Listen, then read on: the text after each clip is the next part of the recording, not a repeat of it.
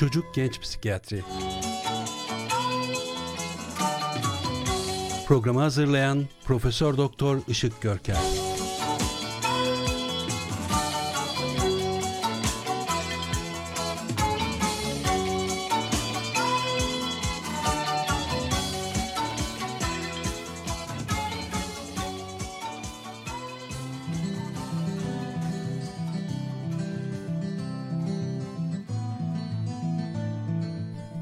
Trakya Üniversitesi Radyosu Radyo Güne Bakan'da yeni bir çocuk genç psikiyatri programıyla sizlerle birlikteyiz. Bugünkü programımızın konusu sınav kaygısı. Hemen hemen her öğrencinin, öğrenci olan herkesin yaşamış olduğu bir kaygı. Bu kaygı ne düzeyde olursa olumludur, ne düzeyde olursa bir sorun haline gelir. Sorun haline geldiği durumda nasıl davranmalıyız? İşte bütün bu soruların cevaplarını bulmak için Trakya Üniversitesi Tıp Fakültesi Çocuk ve Ergen Ruh Sağlığı ve Hastalıkları Anabilim Dalı Başkanı Profesör Doktor Sayın Işık Görker ve Doktor Öğretim Üyesi Sayın Leyla Bozatlı bizlerle birlikte. Onlara hoş geldin demeden önce kısa bazı hatırlatmalar yapmak istiyorum. Programımıza soru, görüş ve önerilerinizle katkı sağlamak isterseniz Türkçe karakter kullanmadan çocuk genç psikiyatri et trakya.edu.tr adresinden bize ulaşabilirsiniz. Tekrar ediyorum. Çocuk genç psikiyatri et trakya.edu.tr Edirne'de yayınlarımızı 106.2 frekansından dinleyebileceğiniz gibi aynı zamanda Power App uygulaması üzerinde yer alan Kampüs Radyoları bölümünden de yine Radyo Güne Bakan hesabını tıklayarak da radyomuzun yayınlarını dinleyebilirsiniz. Ayrıca her salı saat 14'te başlayan ve bir saat süren programımızı program yayınlandıktan sonra Trakya Üniversitesi Radyosu Radyo Güne Bakan'ın Spotify hesabı üzerinden de dinleme şansınız var dedikten sonra artık programımıza başlayabiliriz. Değerli hocalarım hoş geldiniz. Hoş bulduk. Hoş bulduk, merhabalar. Programın başında da söyledik. Bugün programımızın konusu sınav kaygısı ve her zaman olduğu gibi ilk olarak sınav kaygısı nedir sorusuyla başlayalım dilerseniz hocam. Buyurun. Evet, sınav kaygısı okul dönemlerinde gerçekten belli dönemlerde çok fazla karşımıza çıkan ailelerin de, öğrencilerin de, çocukların da dile getirdikleri ve bundan dolayı da bazen okula bile gitmeyebildikleri bir durum. Şimdi sınav kaygısında ne diyebiliriz? Öncelikle bir performans sergileniyor tabii bu sınavı gerçekleştirmek için, sınavda kendimizi ifade edebilmek için. İşte bu performans değerlendirmesinin hemen öncesinde, o sırada ya da sonrasında bu durumun olumsuz sonuçlanacağına dair düşünceler oluşuyor çocukta. Yani ders çalışsa bile, bunu çok iyi bilse bile, çok iyi hazırlanmış olsa bile veya yeteri kadar hazırlanmış olsa dahi bunu yapamayacağı, beceremeyeceği, bundan dolayı olumsuz sonuçlar çıkaracağı gibi bir ciddi bir düşünce problemi ortaya çıkıyor. Ve tabii bu durum çocuğun başarısının düşmesine neden olabiliyor çoğunlukla ve çocuklarda sıkıntı hissi gibi, işte bir kaygı, yoğun bir kaygı gibi böyle işte duygusal bir takım bulgular işte ter basması gibi zaman zaman bunun getirdiği bu sıkıntının getirdiği baş ağrısı olabilir, karın ağrısı olabilir, vücudunda bir başka bir semptom bir bulgu çıkarabilecek bedensel belirtiler ortaya çıkabiliyor veya davranışsal belirtiler ortaya çıkabiliyor. Örneğin işte hiç böyle öfke belirtileri yokken işte o sıralar daha çok öfkeli olmak, daha böyle dürtülerini kontrol edememek veya işte daha farklı davranışlar sergilemek gibi daha öncesinde olmayan bir takım tuhaf denilebilecek durumlarla çocuk karşı karşıya kalıyor bu kaygı nedeniyle. Aslında kaygı dediğimiz durum bizim zaman zaman yaşamak zorunda olduğumuz, yaşamamızın bu kaygıyı yaşamamızın olumlu sonuçlar doğurabileceğini bildiğimiz bu durum. Çünkü sınav adı üstünde sınav bizim performansımızı ölçen bir durum. Dolayısıyla bundan dolayı kaygılanabiliriz. Ve hatta bu kaygı da bizim daha kendimizi göstermemize neden olabilir. Yani koruyucu bir etkisi olabilir. Bizim performansımızda daha iyi gösterebilir. Yani bu kaygının düzeyi tabii ki çok önemli. Kaygı aslında bir şekilde gerekli. Çünkü hiç kaygı duymamak, bir sınava girdiğimiz zaman hiç kaygı duymamak da aslında beklenmeyen bir durumdur. Ama aşırı düzeyde olması yani bunun artık kontrol edilemez bir kaygı haline gelmesi tabii ki maalesef ki performansımızı gösteremememiz ve başarı düzeyimizi koruyamamamız, kendimizi ifade edememize neden olur ki bu çocuklarda gerçekten özgüveni sarsıcı, kendine güvenini ortadan kaldırıcı bazen bir durumla çocuğu karşı karşıya bırakabilir. Hocam burada şöyle bir şey diyebilir miyiz? Belirli oranda kaygı hem çocuğu ya da öğrenciyi çalışmaya motive ederken, daha fazla çalışmaya motive ederken başarılı olmak için belli bir konsantrasyon oluştururken Evet. ama belli bir kaygının üstündeki kaygı ise başarısızlığa sürüklüyor. Evet. Evet. Bu bilmekten öte tabii ki oradaki stres kaynaklı, kaygılardan kaynaklı ve düşüncelerden dolayı evet. aslında yapabileceği bir şeyi yapamaz, hale yapamaz geliyor. hale gelmek. Evet. Evet. Sonuçta başarılı olabilmek için de bu kaygıyı belirli oranda Kontrol aşağı edebilmek çekmek, kontrol gerekiyor. edebilmek gerekiyor. Evet, evet. Bugün de Yani bunu konuşacağız. o aşırılığı zaten kontrol edemiyor çocuk. Yani o aşırılık olduğu zaman kontrol edebilmek o kadar kolay değil. Ama biraz önce sizin de ifade ettiğiniz gibi belli oranda kaygının olması her zaman bizi daima uyanık tutar ve performansımızı da olumlu yönde etkileyebilir. Nasıl olsa başarırım diyen bir öğrenci çalışmayıp başarısız olabilir, dikkatsiz davranabilir. Ben zaten yaparım deyip yeterince çalışmazsa başarısız olabilir. Elbette. Elbette. Başarısız Evet. olduğu zaman da kaygısını arttırır zaten. Evet. Evet. Nedenlerine bakacak olursak öncelikle bir takım olumsuz düşüncelerden bahsetmeliyiz burada. Sınavı kazanamazsam işte bütün hayatım mahvolacak. İşte kimse beni sevmeyecek. İşte arkadaşlarımın yanında işte kendim daha şey duracağım. Daha onlar gibi olmayıp yetersiz olacağım. Beni iyi görmeyecekler. Sınavım kötü geçecek, beceriksiz olduğumu düşünecekler. Den her zaman başarısız oluruma kadar giden yani genelleyici bir düşünce problemine kadar giden bir duruma getirebilir çocuğu. Her zaman başarısız olabilirim ve sınavdan mutlaka yüz almalıyım gibi de aşırı bir beklentiyle de bu çocuk aşırı kaygı duyabilir. Yani sınavın belli bir geçme puanı vardır. O geçme puanın üstünde tabii ki almak, daha başarılı olmak isteyebilir insanlar ki bu beklenen bir şeydir. Ama ben 100 almalıyım.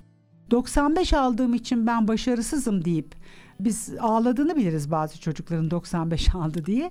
Şimdi böyle olduğu zaman zaten bu kaygının hiçbir zaman normal olması mümkün değildir. Yani normal bir kaygı beklentisi içinde olamayız artık bu çocuk için. Her zaman bu aşırı bir kaygıyı getirir. Bu aşırı kaygı da her zaman performansını iyi kullanamamayı, daima onu zorladığı bir durum haline çocuğu getirebilir. Çocuk doğuştan buna sahip olmadığına göre bunu aslında aileler herhalde bu Çoğunlukla. hale getiriyor değil mi? çoğunlukla, çoğunlukla biz zaten ailelerin sınava yüklediği anlamı biraz sorgulamaya çalışırız. Beklenti düzeylerine bakmaya çalışırız. Çünkü ailelerin gerçekten beklentisi ne kadar çocuklarından fazla oluyorsa çocuk o kadar bunun sözel ya da sözel olmayan mesajlarını o kadar fazla alıyor ve bunu gerçekleştirmeye çalışıyor. Bu da biraz aslında başkası adına yapmak, başkası istediği için yapmak gibi bir yük de getiriyor. Dolayısıyla beklentimiz çocuklarımız için tabii ki var. Tabii ki çok yüksek olabilir ama onun kendine güvenini sağlamak için biz senden bunu bekliyoruz ve yap demek değil de onun kendini becerebileceği bir ortam sunabilmek her zaman daha çocukları başarılı kılıyor. Biraz sonra ailelere önerilerde de belirteceğimiz gibi. Dolayısıyla ailelerin kaygılarını yansıtmalarının çok önemli bir faktör olduğunu, yani nedenlerinden birinin de bu olduğunu söylemeliyiz. Ailelerimiz muhtemelen kendileri de kaygı duyacaklardır ama çocuklarına bu kaygıyı yansıttıkları andan itibaren çocuklar kendi kaygıların üzerine ailelerin de kaygılarını katarak bu işi gerçekleştirmeye çalışıyorlar. Bir diğer konu aslında birbiriyle bunların hepsi bağlantılı. Aşırı mükemmelliyetçilik ve rekabetçi bir tutuma sahip olan çocukların bu kaygıları çok fazla yaşadığını görüyoruz. Tabii aşırı mükemmelliyetçilik de aslında yine birçok başka faktörlerle birlikte değerlendirilen bir durum. Yani sadece sınavda aşırı mükemmeliyetçi olmuyor çocuk. İşte akran ilişkilerinde bir şeyi yaparken, bir beceriyi gerçekleştirirken o neyse hepsinde çok iyi olması gerekiyor. Burada da tabii aile faktörü de söz konusu olabilir. Yani yetiştirme faktörü bunların hepsini göz önüne almalıyız. Neden bu çocuk her şeyi en iyi yapmak istiyor? Neden bu kadar mükemmelliyetçi bakıyor? dünyaya. Hep biz çocukları suçluyoruz aslında. Bu çocuk biraz böyle diyoruz ama Yani- o çocukları bizler yetiştiriyoruz. Biraz ona atıfta bulunuluyor ama tabii kendimize biraz bakmamız gerekiyor. Yani aileler, ebeveynlerin de biraz kendine dönüp bakması gerekiyor. Mutlaka. Burada payım var mı diye sorması Mutlaka. gerekiyor.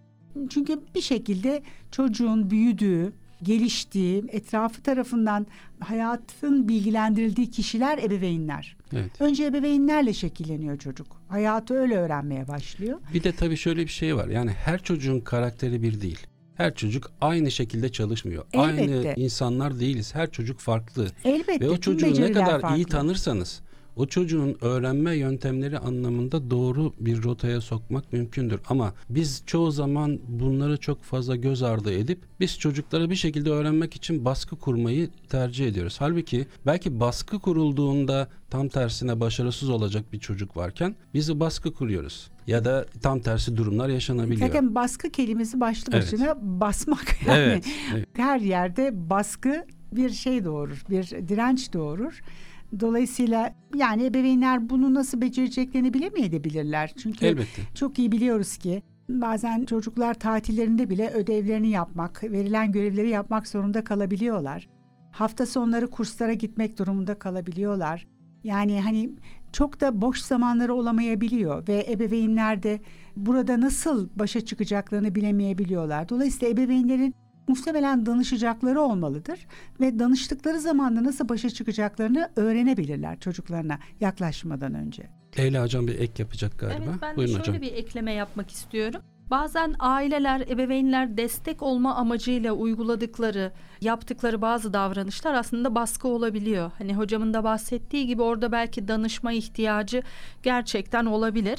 Biz sana güveniyoruz, sen daha iyisini yaparsın derken çocuklarını motive ettiklerini düşünen aileler aslında çocuklarına çok büyük bir baskı uyguladıklarını, onların omuzlarındaki o yükü daha da arttırdıklarını çok fark etmeyebiliyorlar biz onu baskı olarak düşünmedik diyebiliyorlar biz onlarla konuşup bu şekilde açıkladığımızda. Gerçekten biz sana güveniyoruz derken bile o kelimenin çok derin anlamının olabileceğini, gerçekten çocuğa bir yük bindirebileceğini çok da öncesinde hesap edemeyebiliyorlar. O yüzden destek olalım derken bazen bu baskı boyutuna da dönüşebiliyor. Evde bu kaygı düzeyi yükseldiği fark edilirse de o zaman tabii bir görüş almakta fayda olabilir. Hocam burada şu da önemli değil mi? Bir çocuk neden bir şeyler öğrenmek zorunda? Şimdi özellikle günümüz çocuklarına baktığımız zaman belli bir disiplin altına almak hem dijital etkenler, internet vesaire gibi birçok faktörden dolayı da zorlaşabiliyor. Yani bir çocuk neden öğrenir? Önce onu o çocuğa anlatmak gerekir diye düşünüyorum. Yani neden okuma yazımı öğreniyoruz? Neden sınavlara giriyoruz? Neden okul okumak zorundayız? Neden sabah kalkıp okula gidip orada birçok derse girip çıkmamız gerekiyor? Ben fark ettiğim, gördüğüm, gözlemlediğim kadarıyla birçok çocuk bunu çocukların yapması gereken bir zorunluluk gibi algılıyor maalesef. bu konuda ne İlkokul- diyeceksiniz? Evet ilkokul düzeyinde belki bu bu kadar detaylı açıklamalara ihtiyaç duyulabilir ama ortaokul ve sonrasında artık çocuklar da bu tempoya zaten ister istemez alışmış oluyorlar. Eğitim sisteminin de getirdiği bir durum var. Çok fazla sınava girip çıkıyorlar. Dershanelerin getirdiği denemeler oluyor. Haliyle bu açıklama yapılmadan bile çocuklar kendiliğinden aslında benim bir iş sahibi olabilmem için okumam gerekiyor çıkarımına ulaşmış oluyorlar. Hani öğrenmek için değil de bir sınavı geçmek için bir şeyleri öğrenmem gerekiyor gibi bir çıkarıma ulaşmış Ama işte oluyorlar süreç içerisinde. Baştan o ilk başlangıçta ilkokul sonuçta İlkokul. 4 yıldan Evet. bahsediyoruz. 4 yılda bir çalışma motivasyonu, bir düzeni, iç motivasyonu yakalayamamış bir çocuğun sonraki sınıflarda ya da lise sınıflarında da aynı şekilde bir disiplin problemi ya da iç motivasyon problemi yaşayacaktır diye düşünüyorum. Yaşanabilir tabii bu şekilde bir ilkokul dönemi düşünüldüğünde Evet. ortaokula mutlaka bu dönemin yansımaları olur bunlar görülür. Ortaokula ne şekilde yansır tabii o sınav anksiyetesi mi olur okul reddi mi olur ya da farklı bir tanı mı olur o da ayrıca bakılması gereken değerlendirilmesi gereken bir durum. Peki hocam isterseniz sınav kaygısından Nedenlerinden nedenlerine devam edelim. Evet. Bir de tabii gerçekçi olmayan hedefler koymak da göz önüne alınması gereken bir durum. Yani hani çocuğun belli bir becerisi vardır ve onun üzerinden kendisini ifade edeceği bir performansa ulaşmasını beklerken çocuğun gerçeğini de hani her çocuk aynı değil diyorsunuz. İşte hı hı. zeka kapasitesinden başlayıp çeşitli becerileri de göz önüne alarak çocuk ne kadar kendini ifade edebilir, ne kadar performansını ne derece gösterebilir biraz tanımak gerekiyor. Gerçekçi olmayan bir takım hedefler üzerinden çocuğu yormak, zorlamak zaten bu performansı başlı başına bozmak ve kaygıyı da arttırmak anlamına geliyor. Bu da az önce konuştuğumuz gibi çocuğu tanımaktan geçiyor aslında. Evet yani tanımaya Çocuğun çalışmamız gerekiyor. Yani yanımızdaki evet, kişi bizim çocuğumuz ama hı hı. o ayrı bir insan. Örneğin bir anne olarak bizim bir takım yetilerimiz vardır. Benden ona geçenler vardır ama onun o ayrı bir insandır. Hı hı. Onda da başka özellikler olabilir ya da bizdeki özellikler olmayabilir. Bunu farkında olmak gerekiyor biraz çocuğumuza yaklaşırken ve destek olmaya çalışırken. Bir taraftan plansız ve verimli olmayan çalışma yöntemleri de bir etken. Öncelikle bir plan program dahilinde çalışılmasının çok daha faydalı olduğunu, çok daha çocuğun performansını arttıracağını bilmemiz lazım. Bu planlı olmak ne demek? İşte belirli saatler çalışma saatleridir ama onun dışında yemek yeme olsun, uyku olsun onların da belli saatleri olmalıdır veya bir hobi ise hobiyi yapabileceği veya boş bir zamanı kullanabileceği saatleri de yaratmak gerekir. Yani çocuğu sürekli ders çalışmaya zorlamak, sürekli boş kaldığı anda ders çalışması için üzerine gidiyor olmak da çocuğun zaten o performansını yeteri kadar gösterememesi ve onu zorlamak anlamına gelir. Dolayısıyla bir plan program dahilinde çalışması sağlandığı zaman bu çocuk için olabildiğince biraz daha faydalı olacağımızı bilmemiz lazım. Ve verimli olmayan çalışma yöntemlerinden de kastımız nedir? Örneğin bir çalışma ortamı. Çocuğun kendi bir masası varsa onun üzerinde oturup çalışabileceği gibi bir ortam çevreden çok fazla uyarının olmadığı, görsel ya da işitsel uyaranların olmadığı daha sakin bir ortamda, daha onu huzurlu kılabilecek bir ortamda çalışıyor olması onu daha verimli kılacaktır. Tabii herkesin işte, herkes buna sahip olma şansı olmayabilir yok ama, ama mümkün olduğu kadar işte aydınlatmasından, aydınlatmasından tutun fiziki şartlarından, evet evet, ses, bir çalışma ortamının oluşturulmasının. Kadar ya mesela yemek yerken ders çalışılmaz. Evet. İşte ders çalışırken televizyon bir taraftan açık kalıp onun sesi sürekli bir uyaran olursa dikkat çok çabuk dağılabilir gibi. Bunları mutlaka göz ardı etmeden mümkün olduğu kadar hı hı. sağlayabilirsek çocuk da zaten bir şekilde ona uyacaktır ve o kendi ortamında çalışmayı öğrenecektir. Sınav kaygısı olarak nasıl belirtiler gösterir çocuklar? Onları tek tek söyleyelim isterseniz. Bir kere dikkat dağınıklığı çok fazla görebilirsiniz. Yani o kaygı başlı başına zaten yaşına göre normal bir dikkat süresi olsa bile çocukta o dikkatini kullanamaz. Ve biraz önce söylediğim gibi uyaranlardan işte ses uyaranı olsun, görsel uyaranlar olsun onlardan çok daha fazla etkilenir ve dolayısıyla dikkatini iyi kullanamadığı için de ders çalışması da performansını göstermesi de maalesef daha zor olmaya başlar. Unutkanlıklar gelişebilir bu kaygıyla.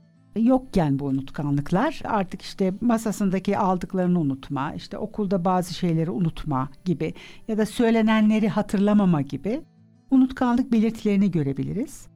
Biraz önce söylediğimiz gibi sınav performansı ile ilgili olumsuz düşünceler artık sürekli kafasından çıkmaz bu çocuğun. Zaten yapamayacağım ben. Zaten kazanamayacağım.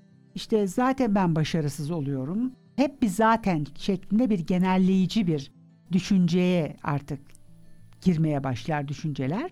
Ya da başarısız olursam ailem ne der? Çevredekiler nasıl düşünür? Evet yani o zaten genellikle de hep düşünülen bir şeydir. Hı-hı. Yani hani zaten hani ben başarısız olsam zaten etraf tarafından da başarısız görülen ve Hı-hı. sevilmeyen hatta bir insan olurum gibi bir sonuca kadar gidebiliyor. Huzursuzluk, sürekli bir sıkıntı hali, İritabilite dediğimiz biraz daha böyle yüksek bir huzursuzluk haline dönüşebilir bu. Sinirlilikler olabilir, yerli yersiz sinirlenmeler, durduk yerde birdenbire parlamalar gibi.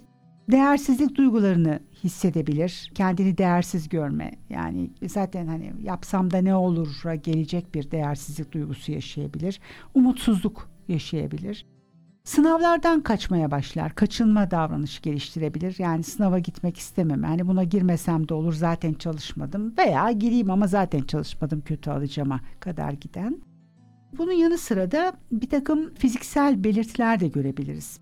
Başka bir neden, tıbbi bir neden olmaksızın tamamen bu kaygıya bağlı olarak gelişen baş ağrısı örneğin, gerginlik baş ağrısı daha çok, karın ağrıları, mide, bağırsak sorunları, bağırsaklarının bozulması gibi, iştahsızlıklar, iştah değişimleri, yorgunluk hissi, yani böyle içinden bir şey yapmak istememeler, çarpıntılar, titreme hali, terleme gibi bir takım belirtiler.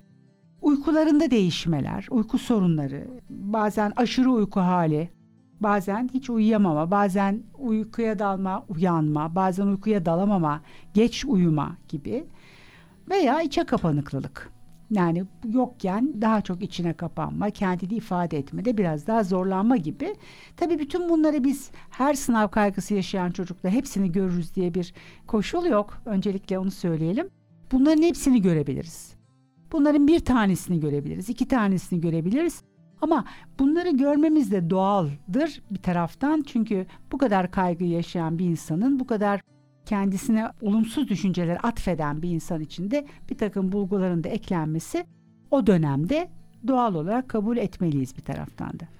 Siz sınav kaygısının belirtilerinden bahsederken ben açıkçası bu başlıklara bakıp inanılmaz dedim içimden. Çünkü sadece sınav kaygısı bile bir insan üzerinde bir insanın ruh sağlığı üzerinde bu kadar etki yaratabiliyorsa bugüne kadar birçok şey konuştuk. Bundan sonraki programlarımızda da birçok şey konuşacağız. Ve inanılmaz geliyor insana. Bu kadar bir sınav kaygısı bu kadar sorun yaratabiliyorsa bizim ruh sağlığımıza çok çok dikkat etmemiz gerekiyor.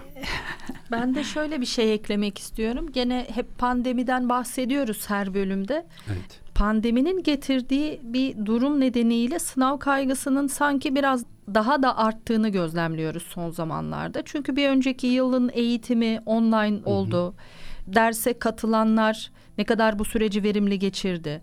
Katılmayanlar tabii katılamayan veya katılmayanlar. Haliyle bu seneki müfredata bir de geçen seneki eksikler eklendi. Çocuklar önlerindeki sınava artık artı bir daha fazla ders çalışmak durumunda kalıyorlar. Ve sanki tabii bunları çalışmalar yapılıp hani verilerle belki konuşmak gerekir. Zamanla onları da yapılır ama sanki bizim poliklinikte gözlemlediğimiz sınav kaygısının bu sene daha da arttığı pandeminin getirdiği yük nedeniyle birazcık daha sık görmeye başladık bu aralar. Biz Işık Görker hocamızla yaz döneminde pandemi henüz daha sıkı zamanlarındayken bir program yapmıştık. Evet. Pandemi döneminde çocuk ve ergen ruh sağlığı üzerine evet. konuşmuştuk uzun evet, uzun. Evet konuşmuştuk. Orada benim sorduğum sorulardan bir tanesiydi. Demiştim ki hocam bu kadar rahat ev ortamında sınıf stresinden ya da sınıf disiplininden kopuk bir ortamdan tekrar okul ortamına döndüğümüz zaman neler yaşayabiliriz diye sormuştum. O zaman da hocam cevaplamıştı. Şimdi aslında sizin söylediğiniz şeylerde de o sorunun gene cevabı şeklinde tabii birçok şey yaşıyoruz. Belki bundan sonra da farklı şeyler ortaya çıkacaktır. Evet evet yani bitmeyen bir salgın evet. sürecinde sürekli zaten bir takım değişiklikler yaşıyor olmamız da doğal. Çünkü kendi doğalında ve normal akışında gitmiyor. Eğitim olsun, ve diğer konular olsun. Tabii bir de bu online eğitimde yapılan sınavlarda ki hatta benim bildiğim kadarıyla bazı öğrencilere sadece derse katılım performansı üzerinden not verildiğini de biliyorum ilkokul düzeyinde. Dolayısıyla tekrardan aynı sınav sürecine normalleşmeye dönünce bu kez oradaki kolaylıktan buradaki zorluğa gelindiğinde bu kaygının artmış olması mümkündür evet. diyebiliriz. Evet. Bu belirtileri sizinle paylaştıktan sonra isterseniz sınav kaygısıyla nasıl baş ediliri biraz hı hı. konuşalım. Kılavuzumuzda da ayrıntılı olarak yazdığımız ben Doktor Leyla Hanım'a sözü vermek istiyorum. Biraz da bundan bahsedelim. Tabii ki.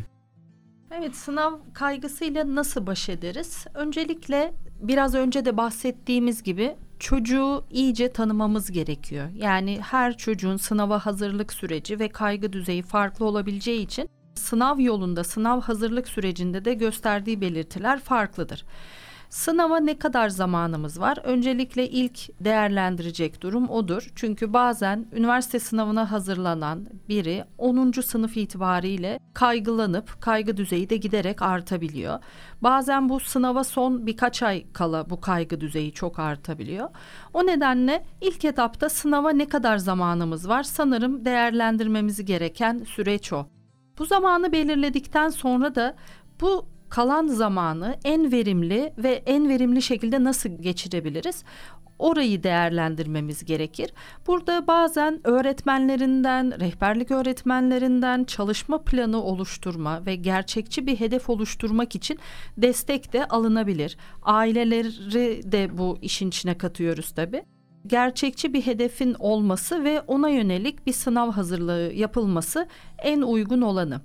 Bir diğer konu biraz önce de bahsettik. Uyku düzeni çocuklarda değişebiliyor, iştah değişebiliyor. Bu iki birime dikkat etmek önemli. Çünkü bazen çocuklar daha fazla ders çalışayım diye uykularından feragat edebiliyorlar. Çok geç saatlere kadar ders çalışıp ertesi gün yorgun bir şekilde okula gidebiliyorlar ya da tam tersi de olabiliyor. Bazen Uykuları geliyor, ders çalışamıyorlar, yatıyorlar. Bu sefer yattıktan sonra uyuyamayıp sabaha kadar gene bu uykusuzluğu yaşayabiliyorlar bu kaygı nedeniyle. Öncelikle kendileri evde müdahale edebilecekleri alan yatma kalkma saatlerini biraz daha programlı bir şekilde uygulayıp her akşam aynı saatte yatmak, Beslenme düzenine de yemek yemeyeyim sonra yerim, ders çalışmam lazım gibi yemek düzenlerini de ertelemeden beslenmelerine dikkat etmelerini önerebiliriz. Bunun dışında ders çalışmaktan kalan zamanlarını da sportif veya kendilerinin keyif aldığı başka aktivitelere de zaman ayırmaları önemli. Çünkü hem hareket etmeleri açısından bu önemli. Çünkü ders çalışma biraz pasif halde yapılan bir etkinlik, bir eylem. Masa başında oturarak ders çalışılır. Hem çocuk, birey hareket etmiş olur hem de keyif aldığı bir etkinlikle zaman geçirmiş olur ve deşarj olmuş olur. Tekrardan ders başına döndüğünde daha mutlu bir şekilde, daha keyifli bir şekilde dersin başına geçtiğinde o dersini daha verimli çalışabilir. Yani şöyle düşünülmesin. Bir saat gidip basket oynayacağım zamanım gider bir saat oturup test çalışayım. İşte sinemaya gitmeyeyim ben ders çalışmam lazım sınava 5 ay kaldı artık bunları yapmamam lazım sürekli ders çalışmam lazım gibi bir düşünceye kapılmamaları gerekiyor. Keyif aldıkları kendilerini iyi hissettikleri tabii bunun zamanına da dikkat ederek bu etkinlikleri de devam ettirmeleri önemli bu sınav sürecinde sınava hazırlık sürecinde. Bunun dışında hem deneme sınavları esnasında hem evde ders çalışırken uygulayabilecekleri bazı gevşeme ve kontrollü nefes alma teknikleri var. Bir iki tane örnek verebilirim. Örneğin bir deneme anında, bir sınav anında veya çalışma anında okudukları soru nedeniyle birden kaygı düzeyleri arttı. Bir derin nefes alıp gözlerini kapatıp kendilerini iyi hissettikleri bir zamanı düşünüp daha önceden yaptıkları bir bir şey olabilir, gittikleri bir yer olabilir veya sonrasında yapacakları, planladıkları bir şey olabilir. Onları mutlu hissettiren bir şeyi düşünüp bir rahatlamaları işe yarayabilir. Bir başka gevşeme egzersizi de şöyle bir egzersiz olabilir. Yumruklarını sıkı sıkıya sıkıp bir süre böyle bekleyip Ondan sonra yumruklarını, ellerini gevşettiklerindeki o gevşeme hissine odaklanmalarını isteriz ki o anda aslında vücudun, bedeninin gevşediğini fark ederler ve bu hareketi bacaklarıyla, kollarıyla da yapıp kendilerini biraz kasıp gevşeterek biraz daha çok gevşemeye odaklanabilirler. Bu egzersizleri deneyerek, işte evde ailelerin desteğiyle uyku ve beslenmelerine dikkat ederek, sosyal etkinliklere katılarak gene de kaygı düzeyleriyle çok baş edemediklerini düşünüyorlarsa o zaman da tabii bir uzman görüşüne başvurmakta fayda olabilir. Bazen şöyle de bir durum olabiliyor. Bir kısır döngüye girilebiliyor. Sınav kaygısı yaşayan bir çocuk kaygıları nedeniyle bir sınavdan olumsuz bir puan, düşük bir puan alabiliyor. Gösterebileceği performansı aslında gösteremiyor. Ve bu aldığı sonuç onun kaygısını daha da arttırıyor devamında hazırlanması gereken sınavlara daha olumsuz bir şekilde hazırlanıp bir sonraki sınavlara da daha yüksek bir kaygıyla girip daha da düşük bir sonuç alabiliyor. Bu kısır döngüden çıkmak için de o zaman bizim bu olumsuz düşüncelere belki biraz odaklanmamız gerekiyor. Biraz önce hocamın da söylediği zaten yapamayacağım. Zaten bir önceki sınav da kötüydü. Zaten diğerleri de artık benim yapamayacağımı düşünüyorlar hiçbir şeyi beceremiyorum ben zaten hiçbir işe yaramıyorum gibi daha ileri düşüncelere olumsuz düşüncelere kadar ilerleyebilir bu düşünce zinciri. O nedenle bu düşüncelere biraz odaklanıp bunların yerine hangi güzel düşünceleri, bizi motive edebilecek hangi olumlu düşünceleri koyabiliriz? Biraz onlara belki odaklanabiliriz. Örneğin yapabileceğim en iyisini yapabilirim. Bu benim elimde. Zamanımı doğru kullanabilirim. Bundan sonra kalan zamanı ben en doğru şekilde kullanabilirim. Bütün konuları bitirmesem de ben şu kadar konuyu bitirdim, elinden geleni yaptım ve ben şöyle bir sonuç alabilirim deyip yaptığı, çalıştığı, bitirdiği alanlara daha çok odaklanıp bu düşüncelerle sınava girmesi ona katkı sağlayacaktır. Bunlar dışında aile tutumu da önemli bir konu. Hani hocam bahsetti biraz önce ama evde sürekli sınav konularının konuşuluyor olması, sürekli onun ders başarısı veya sınavları, denemeleri üzerinde konuşuluyor olması yani çocuğun bu kaygısı üzerine olumsuz bir etki yaratıyor olabilir. O nedenle eğer aile içerisinde bu durum fark ediliyorsa o zaman da dediğim gibi tekrar bir uzman görüşüne başvurmakta fayda var.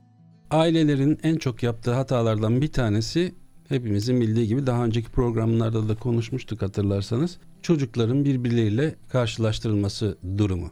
Bunu da herhalde altını çizmemiz gerekiyor bu programda tekrar. Evet ben de ailelere öneriler kısmında üzerine değinmek istediğim konuydu bu.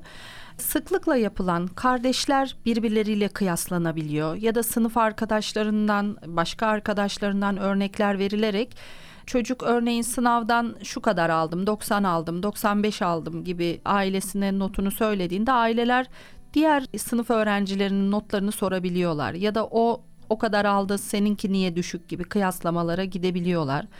Sonrasında çocuk eğer biraz sosyalleşmek istediğinde, biraz dersle alakalı etkinlikleri azaltıp spora ya da arkadaşlarıyla zaman geçirmeye başladığında ve bu zamanı birazcık arttırdığında aileler hep notlarının düşük olduğunu o çocuğa bir olumsuz geri bildirim olarak sürekli iletebiliyorlar. Biz de ailelere şunu söylüyoruz. Karşılaştırma yapmayın. Hani bu çocuğunuzu motive etmez. Aksine onun motivasyonunu daha da düşürür. Kaygısını arttırır değil mi? Arttırır, kesinlikle arttırır ve çocuk bu sefer zaten annem babam sürekli birileriyle karşılaştırıyor. Ben onun kadar yüksek not alamam deyip pes edebilir. Motivasyonu, olan motivasyonu daha da azalabilir olumsuz geri bildirim vermek yerine daha çok olumlu geri bildirim vermek çocuğun motivasyonunu daha çok arttıracağı gibi kaygısını da azaltacaktır. Olsun sen elinden geleni yaptın, çalıştın demek yeterli. Bazen şöyle ibareler kullanılabiliyor. Poliklinikte duyduğumuz örneklerden burada bahsetmek istiyorum. Olsun bir sonraki sınava daha çok çalışırsın, daha iyi alırsın diyor mesela aileler. Hani burada çocuklarını çok aslında baskı yapmak için bu cümleyi kurmuyorlar ama baskı içeren bir ifadedir. Olsun bir sonrakinde daha çok çalışırsın, daha yüksek alırsın. Çocuğa giden mesaj şu. 95 notum ya da 90 notum annem beğenmedi ya da babam beğenmedi. Bir sonraki sınavda benden 95-100 istiyor. Hani orada annesi ya da babası olumsuz bir şey söylemedi olsun dedi ama devamında söylediği cümle aslında çocuğa gene de olumsuz bir mesaj iletiyor ve beğenmediler benim notumu. Yetersiz oldu. Benim bir sonrakinde bu aldığımdan daha yüksek bir not almam gerekiyor diye düşünüp o kaygı orada başlayabiliyor. Bu bir sınava yönelik yani 8. sınıfta ve üniversite sınavındaki o büyük sınavdan bahsetmiyorum. Normal her zaman çocukların dönem içerisinde girdikleri sınavda da olabilir en ufak sınava girerken de çocuk artık bir önceki aldığı notun üstüne çıkma zorunluluğunu hissederek o sınava giriyor ve o kaygıyı yaşamaya başlıyor artık. Bunun yerine hangi ifadeleri kullanmamız daha doğru olur hocam?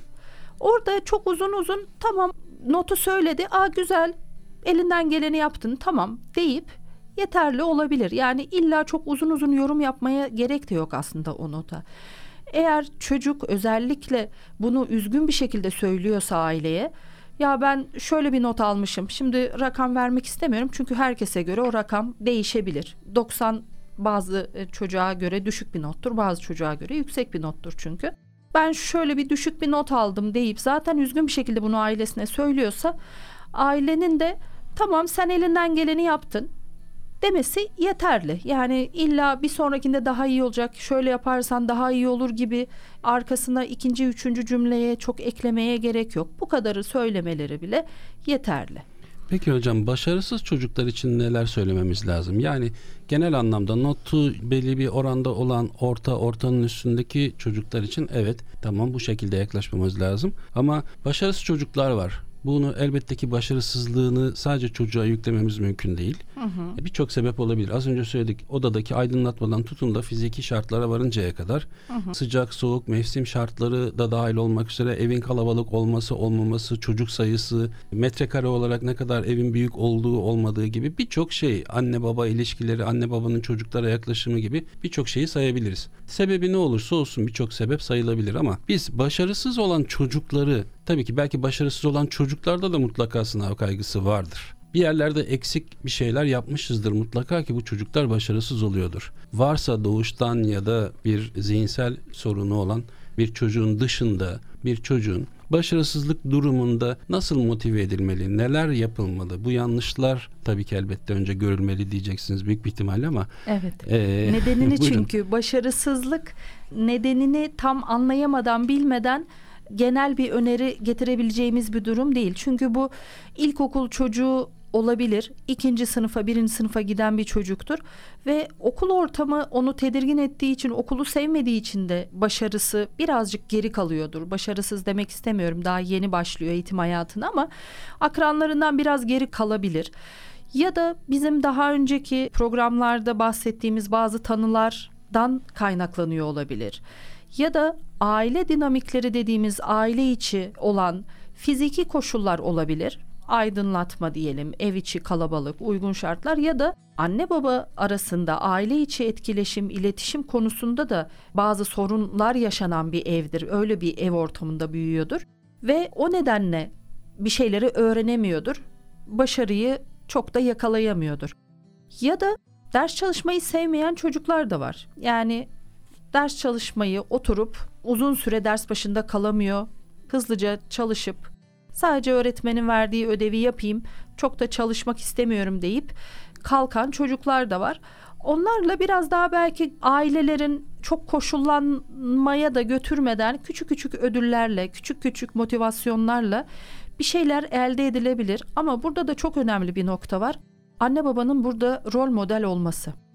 Otur ders çalış diyen anne sadece onu bu birkaç cümleyle motive edemez yanına alıp anne de kendi için bir kitabını alıp çocuğu test çözerken yanına oturup eşlik ederse bir adım ileri gidebilir o çocuk. Aynı şeyi baba birlikte test çözelim. Bir tane soru sen çöz, bir tanesini ben çözeyim deyip çocuğun potansiyelinin iyi olduğunu gören aile bu şekilde desteklemeli zaten. Ama sadece hiç ders çalışmıyorsun, bak çantan bile kapının yanında geldiğin gibi oraya bıraktın deyip anne baba sadece bu söylemleri dışında çok bir katılım göstermiyorsa çocuğun akademik hayatı için orada çok başarıyı yakalamayı çok da beklemeyiz. Akademik anlamda söylüyorum. Çocuk diğer anlamda çok başarılı da olabilir. Aslında bunu söyleyerek de bütün sorumluluğu çocuğun üzerine atmış da oluyoruz. Şimdi bizi dinleyenlerden de belki ya da hayatımızın içerisinde çok fazla duyduğumuz şeyler var. Yapan nasıl yapıyor canım? Sözü çok söylenir. Çocuk tarlada çalışıyor ama bak işte Türkiye birincisi oldu şunu başardı bunu başardı ama her çocuğu aynı kefeye koyup aynı motivasyonla aynı aile aynı şartlar değil evet bir çocuk tarlada çalışırken de çok büyük hedefleri olabilir ve bununla ilgili pozitif yaklaşabilir ve ders çalışıp belki de o tarladaki çalışma fiziki performanstan kurtulup başka bir noktaya gelmek istiyordur. Hepsi böyle değil elbette ama mesela sebeplerden bir tanesi bu olabilir. Dolayısıyla hani herkes nasıl yapıyor demek çok da doğru bir yaklaşım evet, değil. Orada gene kıyaslama yapmış oluyorlar aslında. Evet. Senin şu imkanların var. Diğer çocuğun hı hı. bu imkanlardan hiçbiri yok. Ama gene de işte Türkiye birincisi oldu. Şu önemli sınavda işte şu kadar şöyle bir dereceye ulaştı. Derken de aslında gene kıyaslama yapmış oluyoruz. Hani bizim yapmayalım dediğimiz şeyi orada gene yapmış oluyoruz. Evet. Burada tabii ki hem başarılı olan, başarısız olan öğrencilerimiz için bir sınav kaygısı söz konusuysa birçok şey soru işareti. Çünkü her aile bir değil, bir sürü farklı değişken var diyoruz. Dolayısıyla aslında en doğru şey ne? Bir çocuk ergen psikiyatrına başvurup ve doğru bilgileri almak. Hep söylüyoruz, altını defalarca çiziyoruz. İlla zihinsel bir problem olması şart değil. İlla burada bir psikolojik ciddi bir problem olması da şart değil. Aslında bir yaşam kılavuzu. Biz nerede nasıl davranmamız lazım? Neyi yanlış yaptık? Nasıl doğru yapabiliriz anlamak için de mutlaka ve mutlaka çünkü birçok kişi anne baba özellikle ilk çocuğu olduğu zaman daha önce bir annelik babalık deneyimi yok. Her ne kadar hazırlansak da bir şeylere sonrasında yanlış şeyler yapabiliyoruz. Şimdi evet. zaman değişiyor, teknoloji değişiyor. E şimdi mesela bakın cep telefonları neredeyse kullanım yaş olarak daha küçük yaşlardaki çocukların kullanımına açılmış durumda. Birçok aile bu konuda yeniliyor çünkü sınıfındaki başka çocuklarda olunca hayır onda var bende de olsun oluyor. O zaman bu kontrolü çok zor bir etken olarak karşımıza çıkıyor. Örneğin bu bu çalışma motivasyonu da en önemli şey. Mesela odada fiziki koşulları konuştuk, ışığı konuştuk ama o cep telefonu o, o da e, buradan yanında... o mesajı verelim. Yani evet. gerçekten özellikle ilkokul çocuklarımızın hani telefona ihtiyaçları yok. Aileler işte yanında telefon olsun istediğim zaman ulaşayım düşüncesinin olduğunu bize poliklinikte bazen söylüyorlar. Gerçekten ihtiyaçları yok. Ulaşmak isterlerse okuldan da ulaşabilirler onların hani okula götürmeyip sadece evde oyun oynamak için kullanacakları telefonlar alınabiliyor. Onlara gerçekten ihtiyaçları yok. Bir de hep söylediğimiz gibi ekran maruziyet süresi saati arttıkça çocukların dikkati olumsuz etkileniyor. Kitap okuma, ders çalışma gibi etkinliklere ayıracakları zaman azalıyor. Öğrenmeleri olumsuz etkileniyor başka fiziksel olarak yapabilecekleri etkinlikleri tercih etmeyip sürekli o cihaz işte telefon olabilir, tablet olabilir. Onu tercih ediyorlar. Hani duruşları, çocukların bedensel gelişimleri bile olumsuz etkileniyor. Hani yeri gelmişken gene araya onu da söylemiş olduk. Peki bir dinleyici sorusuyla devam edelim. Dinleyicimiz ergen bir erkek çocuğa sahip olduğunu söylüyor ve çok hırçın daha önce ders motivasyonu daha yüksekken şimdi daha kaygılı, daha birazcık daha sorumsuz davranıyor. Bu konuda neler söylemek istersiniz? Ders çalışması, sınav kaygısı gibi durumlarda neler yapmalıyım, çocuğuma neler söylemeliyim, nasıl motive etmeliyim diye soruyor. Tabii ergenlik dediğimiz zaman çok farklı bir dönemden söz ediyoruz. İlk öğretim çağ çocuğunun döneminin biraz dışında bir dönem bu. Artık erişkinliğe doğru giden, işte çocuklukla erişkinlik arasında kalan o geçiş dönemi dediğimiz o dönemde bu gençlerimizin hormonal vücudundaki hormonal değişimleri, fiziksel değişimleri hepsi bir arada olduğu zaman aslında uyaranlar da çevrede daha fazla olmaya başlıyor bu çocuklar için, bu gençlerimiz için.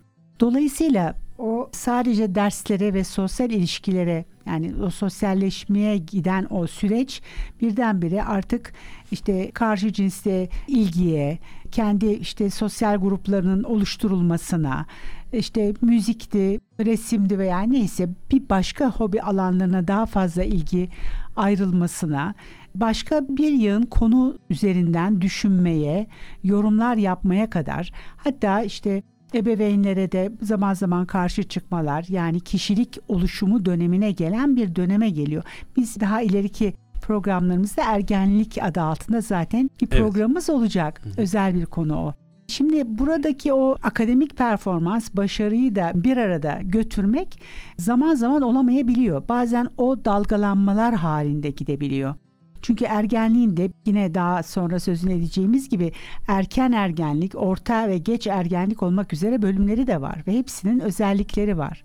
Dolayısıyla aslında genellikle mesajımız aynı. Yani çocuğa çok fazla her yaşta çok fazla bir yük bindirmeden yani işte bunu yapmalısın yapmazsan sevilmezsin gibi bir indirek mesajı vermeden onun yanında destek olduğumuzu ona bir şekilde belirtiyor olmamız lazım ve onun o özel diyelim özel dönemi içerisinde olduğunu da ebeveynler olarak biliyor olmamız lazım. Özgüveninin sarsılmadan gidiyor olması yani ne bileyim işte bu dönemde spor faaliyetleri varsa onu sürdürüyor olması, sosyal ilişkilerini sürdürebiliyor olması onun akademik performansını da aslında düşürmeden devam etmesine yol açar. Yani bu hepsi birbiriyle bağlantılı bunların. Kendisini ifade edit ettiği yer sadece akademik e, performansı değildir bir kişinin. Konuşmasıdır, sohbet etmesidir, akran ilişkilerinin derecesidir, yaptığı bir hobinin iyi bir şekilde yapıyor olup ondan zevk alıyor olabilmesidir gibi. Ve hatta bunlar birçok yönde de rekabeti getirebilir.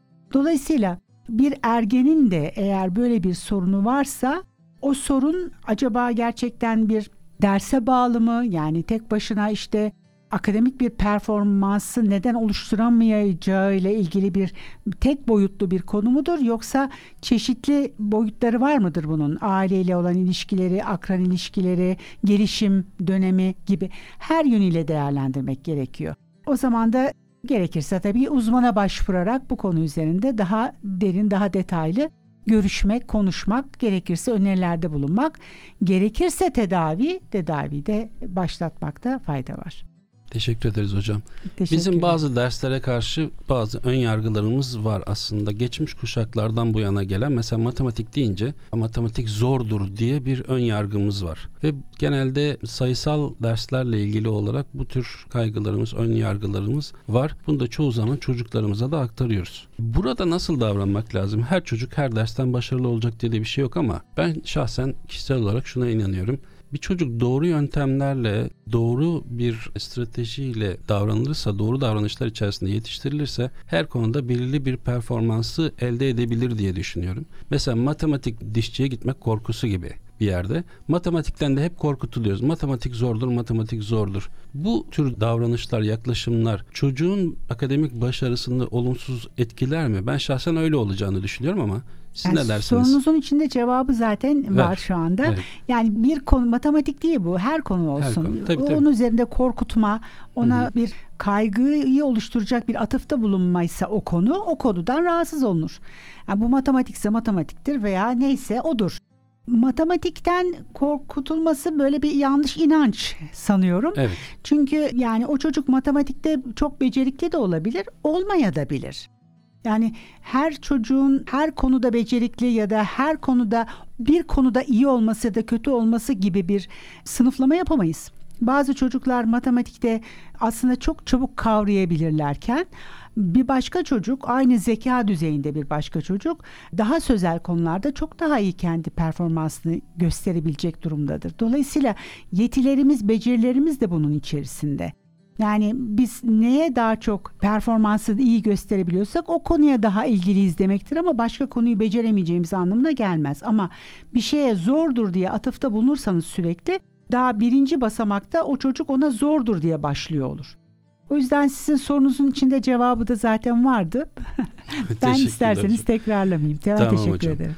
Peki hocam artık yavaş yavaş programımızın sonuna geldik. Dilerseniz hep söylüyoruz gerektiğinde mutlaka ve mutlaka bir psikiyatra başvurun. Çocuk ergen psikiyatrına başvurun ki, diye tabii ki. öneriyoruz. Ve iletişim adresimizi de tekrar edelim bu vesileyle. Hemen söyleyelim. E-posta adresimizi. Evet. Buyurun hocam. Çocuk Genç Psikiyatri trakya.edu.tr Ç harfimiz yok burada ve Türkçe karakter kullanmadan. Türkçe karakter kullanmadan çocuk genç psikiyatri trakya.edu.tr adresine yazıp bizimle ilişki kurabilirler. Teşekkür ederiz. Son olarak eklemek istediğiniz bir şey var mı Leyla hocam? Işık hocam.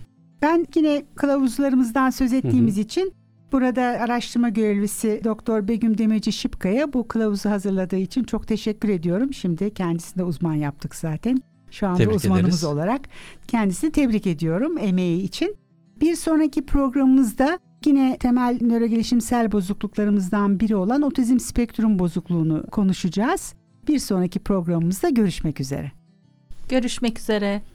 Ve böylece bir çocuk genç psikiyatri programının daha sonuna gelmiş bulunuyoruz. Haftaya salı günü saat 14'te yeniden buluşuncaya dek Trakya Üniversitesi Radyosu Radyo Güne Bakan ailesi olarak tüm dinleyicilerimize sağlıklı, mutlu, kaygısız günler diliyoruz. Hoşçakalın.